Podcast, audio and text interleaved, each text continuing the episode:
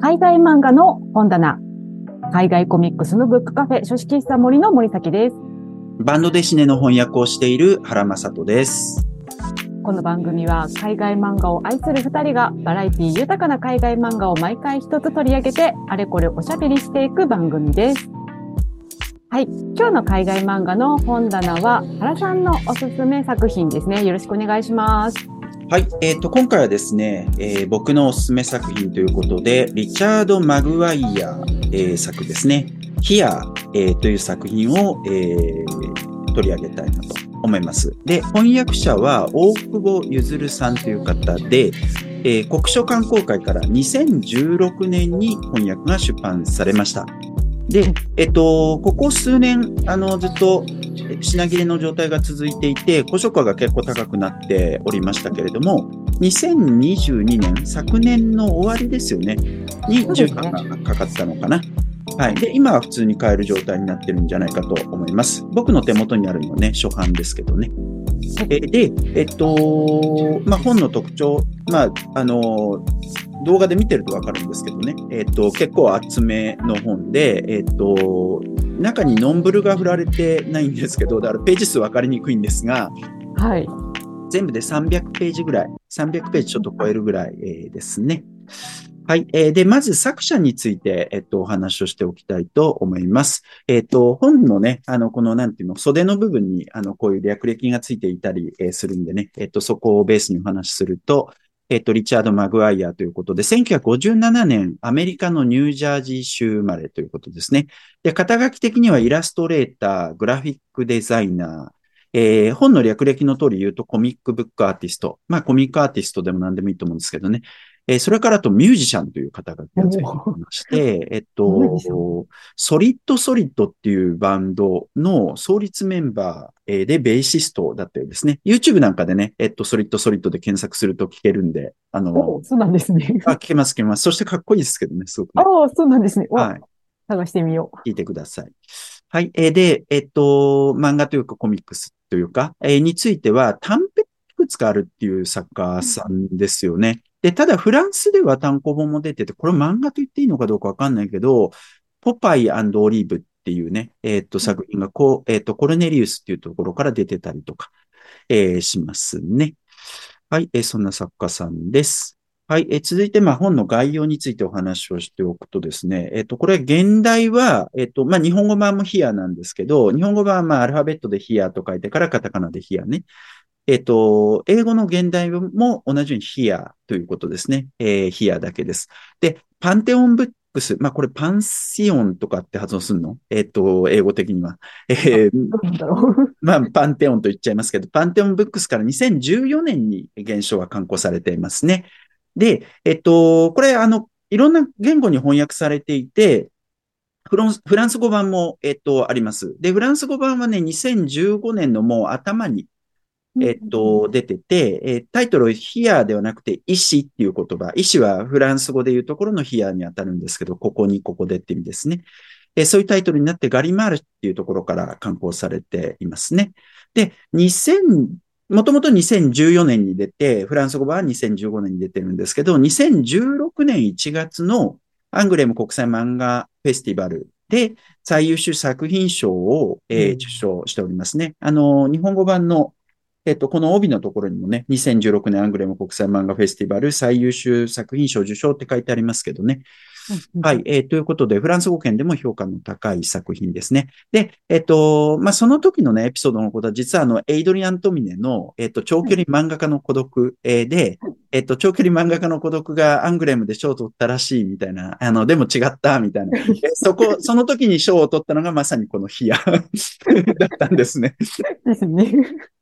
えーということでございますね。えーで、ちなみに僕はね、あの、その、えっと、このヒアが、あの、最優秀作品賞を取った時に、アングレム行ってて、たまたま。ああ、そうなんですね。で、えっと、当時読んでなかったんですけど、その、あの、授賞式僕聞いてたんですよ。それでえっと、あ、こんな作品なんだと思って、あ、めっちゃ良さげと思って、日本に帰ってきてから、えっと、買った。で、フランス語版買ってもよかったんだけど、まあ、英語版買っても同じだよなと思って、えっと、英語版をね、あの、先に、えっと、ゲットしてました。そうなんですね。うんで、日本語版出るとか全然知らなかったけど、その2016年の秋ぐらいだっけ？に日本語版がその後出て、あ、出たんだ、みたいな、えー感じでございましたね。はい、えー、ということです。で、日本語版にはですね、そして、これ日本語版すごくいいんですけど、この小冊子がついてるんですよね。あ、これ素晴らしいですね。いや、本当素晴らしい。で、えっと、この小冊子に、あの、ヒアってもともと、えっと、1989年に6ページの主録作品が作られるんですけど、それが収録されていて、で、さらに2000年に作られたオールカラーの4ページ作品。えっと、それも、えっと、ここに収録されてる。まあ、白黒作品ってこんな感じですけどね。まあ、だいぶやっぱ雰囲気は違いますよね。はい。えーで、さらに、クリス・ウェアの解説がついていて、えっと、あと役者のね、えっと、大久保さんの、えー、後書き、役者後書きも、えー収録されておりますね。で、ちなみにこの解説の中でクリス・ウェアはこの作品のことを100年に1冊は大げさにせよ、10年に1冊レベルの本なのは間違いないというね、大絶賛ぶりでございますね。はい、えーそんな本でございます。で、えっ、と、まあ、この作品、あらすじというのを言うのは困難なんですけれども、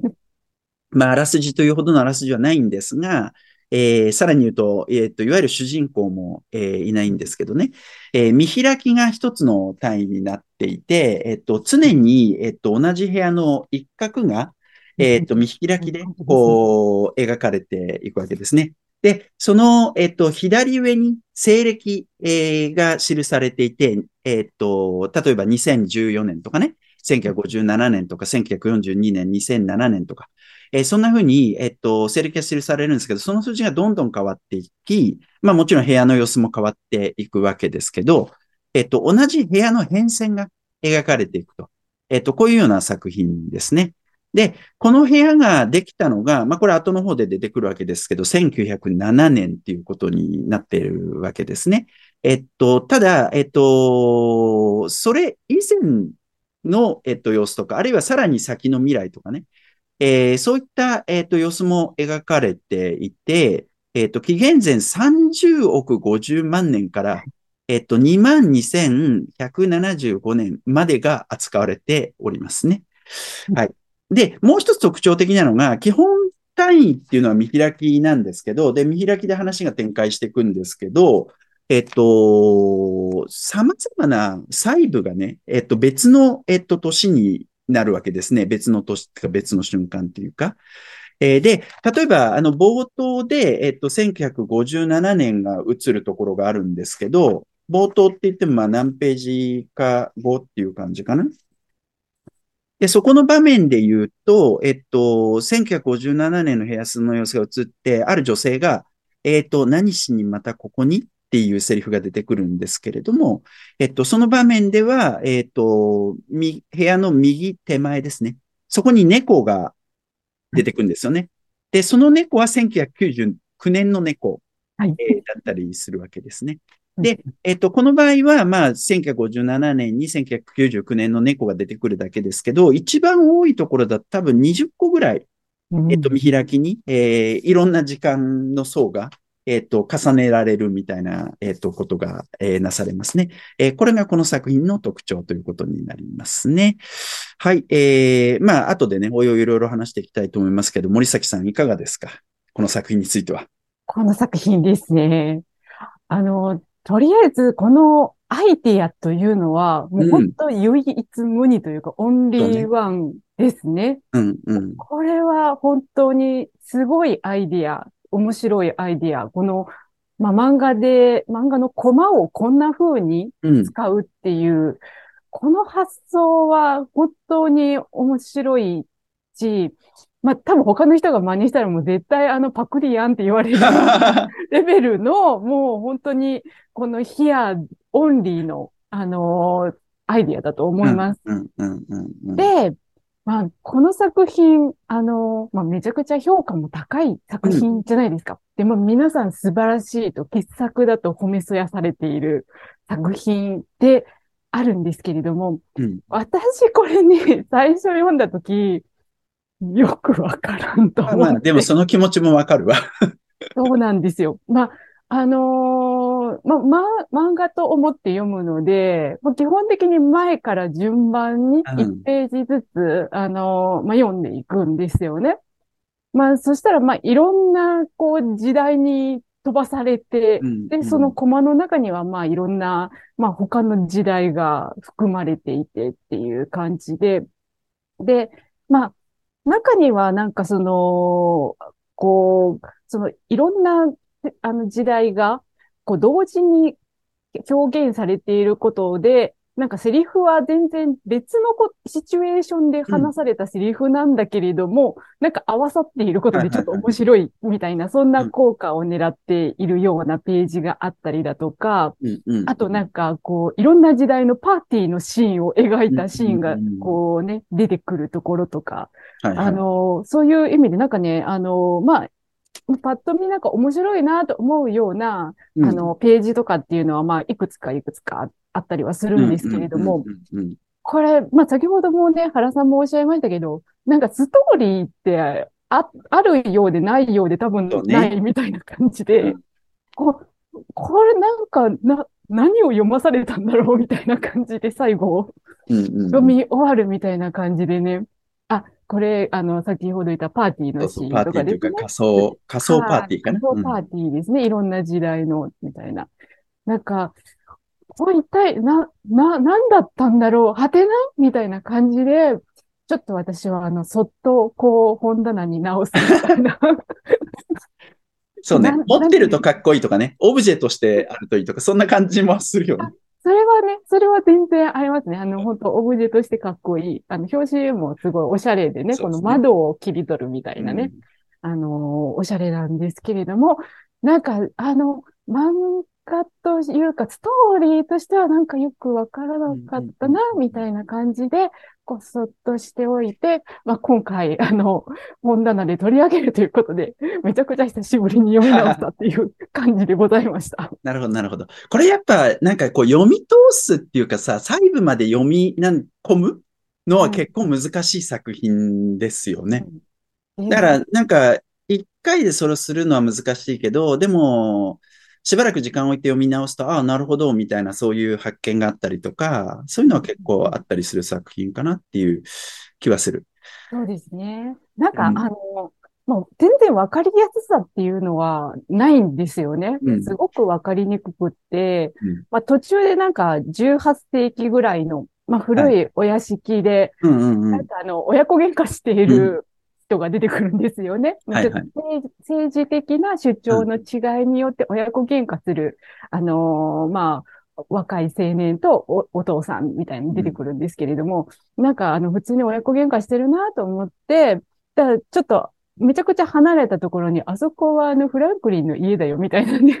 なんかそういうようなセリフがあって、これまあなんか私普通にこう前から読んでた時に、ふーんみたいな感じで読み通していたんですけれども、あの読み飛ばしていたんですけれども、あの役者さんのね、解説を見て、あの、実はあの、親子喧嘩してたのはフランクリンの親子だったみたいな。うん、あ、そこで、あ、あ、これ解説読んで、あの、あ、そ、そういうことだったのかみたいなね。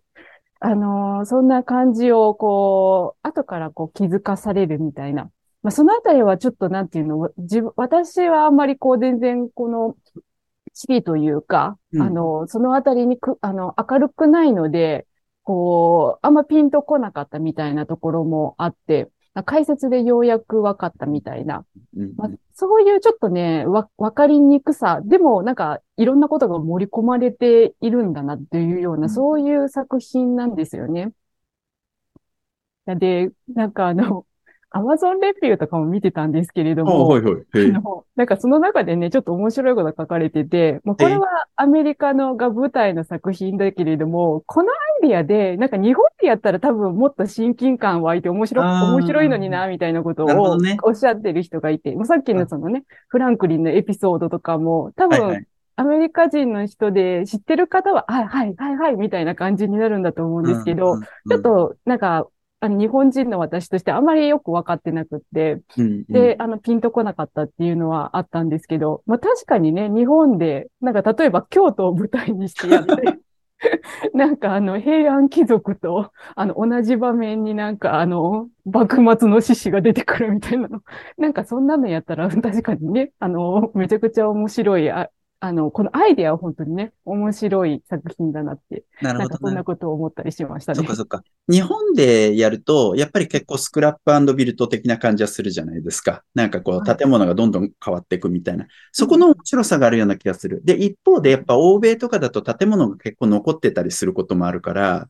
で、この場合もやっぱりすごい長い30億年とかっていうスパンで言ったら人間がいるところなんて本当わずかではあるけれど、合それでもとはいえそこ100年以上あったりするわけで、だからそこのなんかこう残ってるがゆえの変遷の面白さみたいなところはあると思いますね。だから日本でやるとまた違った面白さになるのかなっていう、うんうんうんうん。はい、そんな気がするね。確かにそうですね。で、うんなんか、あの、古い建物が、なんかだんだんちょっと増築されていってみたいな、そういう経過が見えたりとかっていうのもね、この作品、ちょっと面白いところでもあったりしますよねうん。、そういうところもあったりっていう気がするね。はい。まあ、そもそも僕はやっぱこういうタイプの、こういうタイプの本って何つったらいいんですかね。あの、記書っていうと言い過ぎですけど、でもちょっとトリッキーな本じゃないですか。僕はええこういう本がすごい大好きなんで、昔から。はいだからそういう意味で、あの内容ともかくとして、このコンセプトだけで惹かれてしまうところは結構あったりする。うんうんうんで、そういう人にはすごく響く本なんで、まあ、もう、あの、すぐさま手に入れられたらいいのかなっていう気がしますよね。で、こういう本って海外漫画だとすげえいっぱいあるわけじゃないけど、例えば僕自身が翻訳しているマルカント・アナ・マチューの3秒っていう作品とか、はいこういう類の本だし、それからあとね、えっと、イエンス・ハルダーのアルファっていう作品。ああ、はい。これやっぱり国書観光会から出てる作品だけど、そ、その作品割とコンセプト似てるっつったら似てるんだけど、定点観測じゃないけど、えっと、地球の歴史をやるみたいな、ええそうですね。はい、作品で。、はい。あれ面白い作品ですね。うんそうですよね。しかもなんかこう、すでに、えっと、誰かが描いた絵とか、そういったものを引用しながら、それをやっていくみたいな、ちょっと面白い試みでしたね。はい。なんかやっぱそういう系譜の中で眺めてみるのも結構楽しいのかなっていう気はしますよね。ですね。はいえっと、これやっぱね、なんかこう、本当に、あの、語るところがいっぱいありすぎるだけに、やっぱこれも、はいこれはこれで読書家やったら面白い本だとは思うんですよ。で、やっぱまず、造本の美しさはすごくある。はい。でうん、えっと、この表紙が扉に、あ、扉じゃなくて窓になってるっていうところとか、えーそういうところも面白いし、で、裏をこうひっくり返してみると、これレンガ作りの壁になってるんですよね。うん。だからこの本自体がやっぱり、えっと、表と裏がある家だっていう感じがめっちゃ強くある。玄関っていうわけじゃないけど、でやっぱそのなんかこう、家としての書物っていうコンセプトの面白さとかは、えーすごく強く感じるところですかね。はいうん。で、えっと、あとは、す本当にいろんな面白さがあるんだけどさ、どっから話せばいいかなっていうところなかなか ところだよね。ですよね。で、私これ、あの、もう今回、これね、本棚で取り上げるっていうことで読み、読み直して、っていうか、あの、もう、なんだろうな、分析しないとこれちょっと私何も語れなかったらどうしようと思って、で、なんかあの、何、何年に何が起きたみたいなあはいはいはいあの、ちょっと書き出してみようかあなるほどねと思って、書き出していったらもう途中で挫折したんですけど、これ、途中でさ、なんか若干矛盾があるのかなって思うようなところもあったりしない？なんかね品質する年がいくつもあるんですよ。うん。で、特に出てくるのは千、もちろん1957年っていうのがまず最初に重要なんですけど、これどういう年かっていうと、作者が生まれた年なんですよね。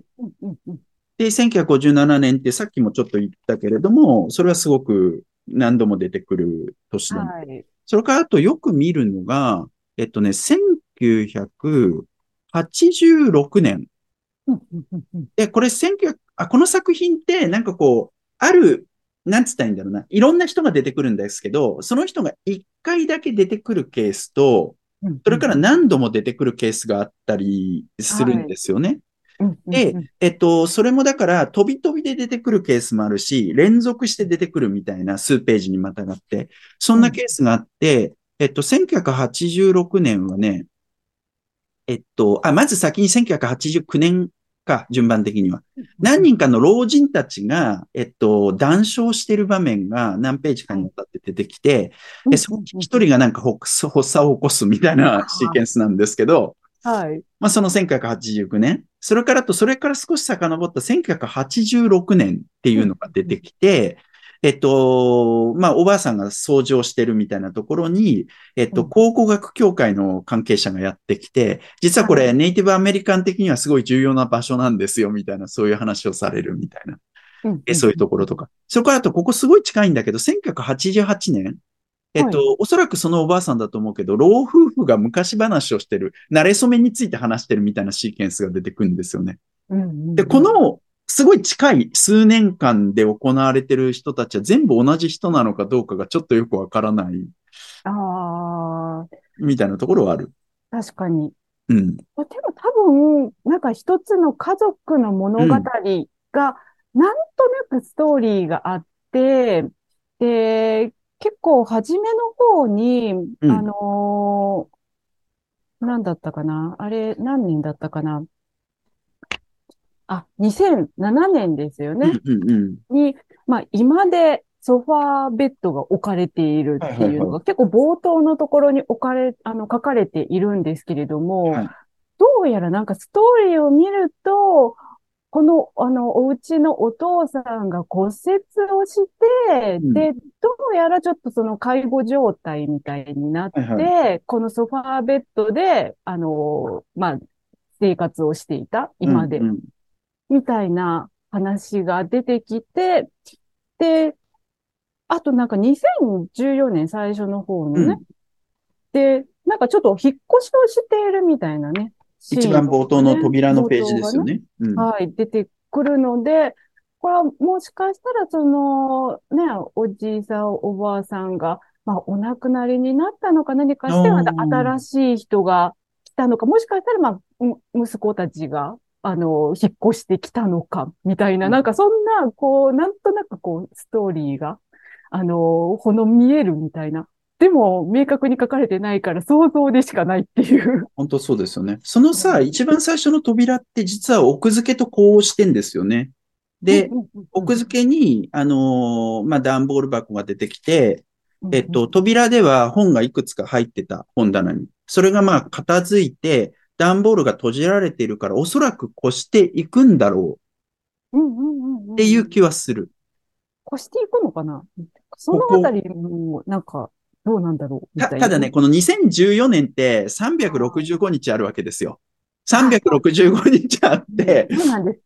そそそのどの瞬間なのかはわからないっていうところはありますよね。そこも憎いところなんですよね。年号しか書いてないから、あの、同じ年だけれども、どっちが前後かはわかんないし、同時かもしれないし、かもしれなみたいないことで、うん。結構、こう、想像が膨らむんですよね。そうですね。そうですね。んなんかやっぱそこのところがさ、だから、なんかこう、どう読んだらいいかわからないところでもあるけど、あの、クリス・ウェアがね、あの、この小冊子の中で文章を書いてて、この、やっぱ漫画としてすごいっていう話をしたときに、やっぱそこの部分ですよね。漫画って基本的にはやっぱり、最初から終わりがあって、その中にコマが追われ、置かれていって、うんフラッシュバックとかはできるけど、基本的にはこの流れに支配されるじゃないですか。うんうんうん。ところが、この支配を、なんかこう、打ち破ったある意味漫画なんで、そうなんですよ。これ別に、もうなんかいろんなところから見ていいみたいな感じになっていて、いやこれちょっとね、漫画というよりか、私はなんかゲームとか、なんかあの、なるほどねあ。の、原さん、あの、謎解きゲームとか、リアル脱出ゲームとかやられたことありますか？やったことない。いや、あれって、あの、まあ、こう、一つの部屋に閉じ込められて、で、その部屋の中にいろんなヒントが隠されていて、うんうで、ん。そのヒントを集めてきて、でもそのヒントがどうつながりが合うかわからないんだけれども、まあ、なんとかいっぱい集めてきたら、これとこれは一つのなんかヒントだな、みたいな感じで謎を解いていって、最後にこう、なん、あの、うまくいったら部屋から脱出できるっていうゲームで、うん。あの、まあ、私一時期ちょっと流行っ、あの、ハマったんですけれども、ええこれまさしくね、なんかリアル脱出ゲームをやっているような気分になるんですよ。そうなんだ。なるほど。あの、いろんなページから、こう、ヒントをこう、引っ張り出してきて、それをこう、つなぎ合わせたら、なんかこう、一つのストーリーが出来上がるような気がするみたいな感じで、ただ、なんかあのねリアル脱出ゲームはね、あの、最終的にはあの、部屋がから脱出できるように できてるんですけど、うんうんうんこの、このね、部屋はね、脱出できるのかわからないっていう。その、なんていうのかな、ゲーム性っていうか、うん。あの、パズル、パズルっぽい感じはい。っていうかね、なんか、もうあの、一つのストーリーがあって、なんかそれを追っていく物語っていうよりかは、こう、いろんな断片を、こう、うん。拾い集めてきて、で、それでなんかこう、自分で面白い作、あの、ストーリーを作ったらいいのかな、みたいな、なね。なんか、あの、もう本当漫画とはまたちょっと違う楽しみができる作品なんじゃないかなって思うんですよ。で、その中で私ちょっと、これどうなのかなって、これはあの、完全にあの妄想で考えているんですけど、うん1999年は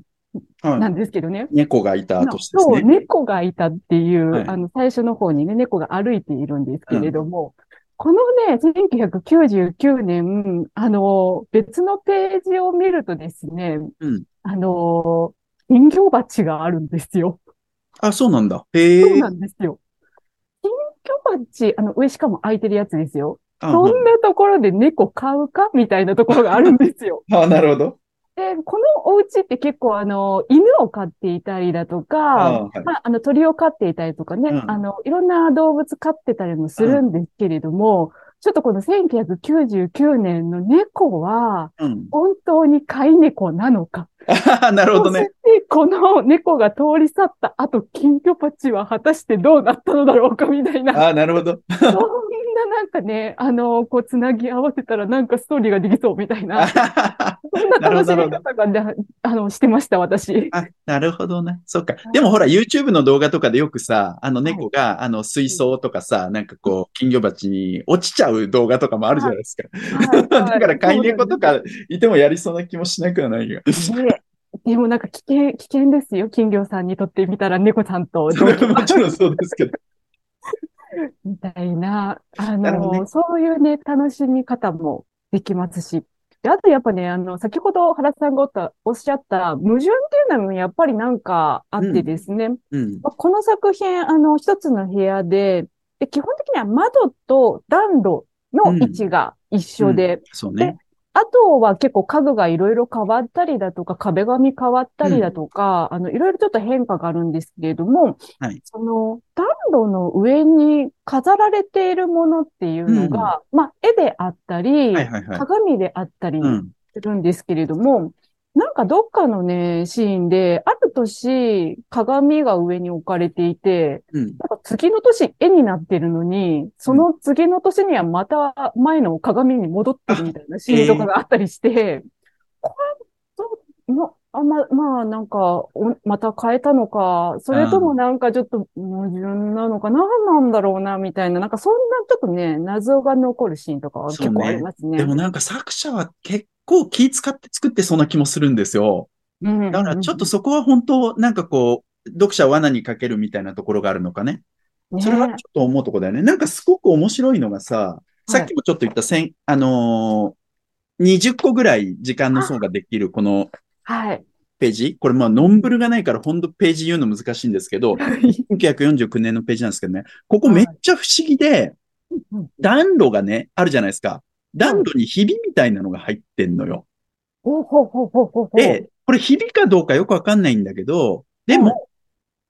あ、これもしかしたらこの暖炉って壁紙なのかなってここは思うとこなの。あ、暖炉じゃなくて暖炉が書かれた壁紙なのかって思って、は、は、は、は、なる最。初、1907年の時は暖炉ちゃんと煙突がある暖炉なんですよ。ところが、そこからもう煙突はなくなってる。で、それは、あの、なんていうか、ね、そう、そういう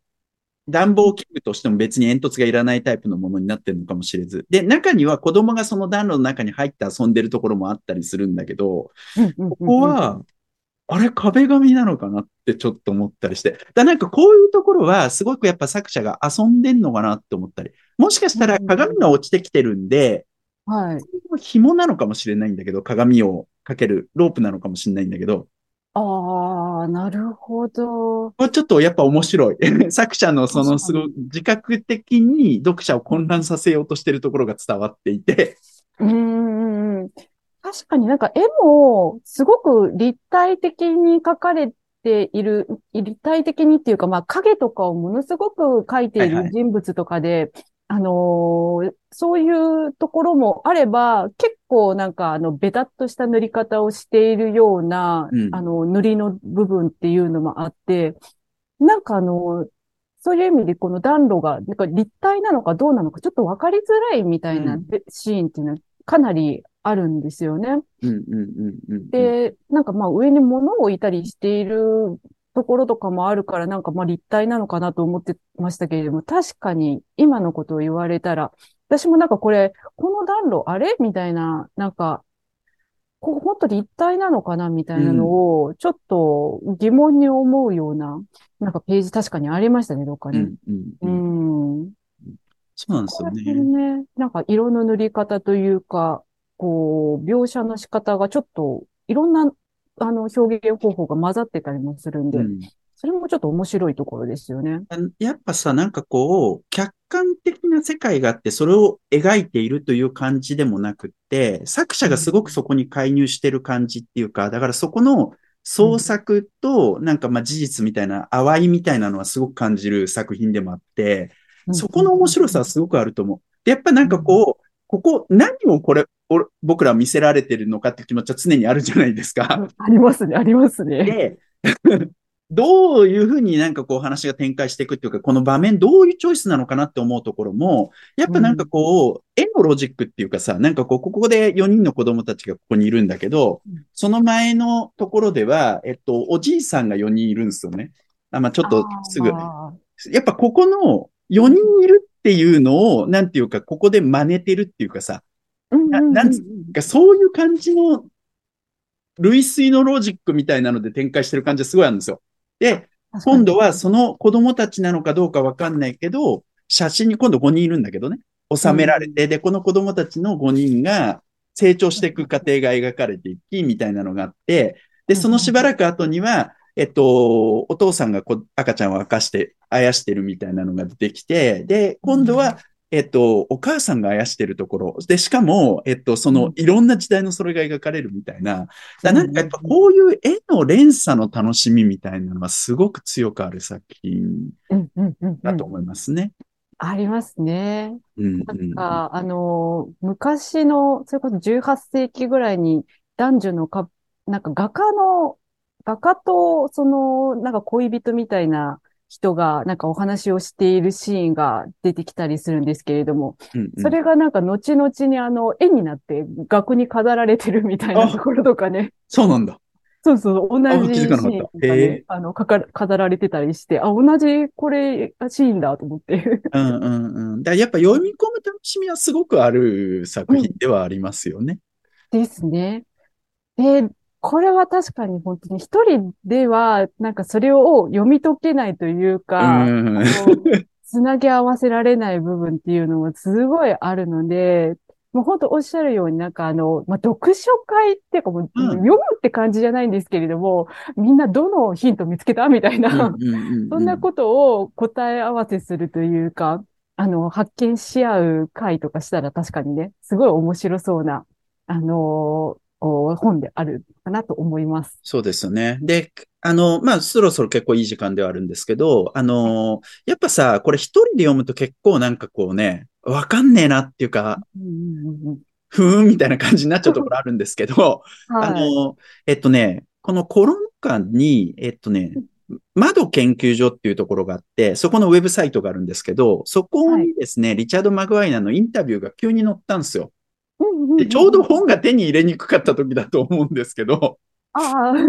2021年かなんかだったかな。ではい、えっと、リチャード・マグワイア・ヒア、すべては移ろいゆくことっていうインタビューが、えっと、載って、これ、あの、検索すればすぐに出てくるんですけど、窓研究所、えっと、リチャード・マグワイアとか、あるいはリチャード・マグワイアインタビューだけでも出ると思う。で、えっと、ここでですね、す、これすごい面白いインタビューで、えっと、いろんなことが書かれてるんですよね。そもそも漫画に興味持ったのはアート・スピーゲルマンのコミックの歴史って講義を受けたからだとか、その話が出てきたり、あとこの物語のインスピレーションになってるのは、マイクロソフトの Windows がすごく大きいって言ってて、パソコンの画面上でいろんなウィンドウが開けるみたいな。でも確かに、僕自身も昔衝撃だったし、よくわかんなかったもんね。え、どういうこと？みたいな。今や当たり前になっちゃったけどね。だからなんかそういうこととか語られてめっちゃ興味深いんですけど、その中で、えっと、この作品って一体何なのかっていうことを、えっと、リチャード・マゴヤが自分で語ってるんですよね。で、まあ、そこをちょっと紹介しておくと、何も、この作品っていうのは何もかもがいかに一過性のものであるか、まあ一回で終わっちゃう一過性のものであるかということについての物語だっていうことを言ってるわけですね。ではい。大海原のように広がる時間の中では、私たち一人一人の人生は本当に儚いものですと。すべてのものは移ろいゆくも、移ろいゆくのだということを読者には感じてもらいたいと思いましたと。まあ、はいすべてがね、移ろいゆき、ゆくっていうと、ちょっとなんかこう、悲観的な気持ちになってしまうんですけれども、まはい。あだからこそ、すべての一瞬が尊いとか、そういうお話だったんですね。なるほど。あの、なんつったらいいんだろうな。かけがえのない一瞬みたいなものがめっちゃいっぱいここに入ってるって考えるとね、とても素晴らしいなって思える、そういう作品ですね。はい。本当に面白い作品ですね。ありがとうございます。はい。ということで、今日の海外漫画の本棚はこのあたりで終わりにしたいと思います。えー今回取り上げた、えー、ヒアですね。こちらの方は書式したものでもお読みいただけますし、販売もしております。お近くにおいでの方はぜひお店にお越しください。えー次回はですね、森崎のおすすめで、あ香港のリトルサンダーさんのワカメと波と無限の物語を取り上げたいと思います。えー読んだことがある人もない人もぜひお聞きください。海外漫画の本棚は毎週金曜日夕方にお届けしております。あと、原さんと一緒にですね、海外漫画ラジオという海外漫画にまつわるニュースや雑談をするポッドキャストもやっております。そちらは毎週火曜日12時更新です。よかったらどうぞチェックしてみてください。ではまた次回お会いいたしましょう。ありがとうございます。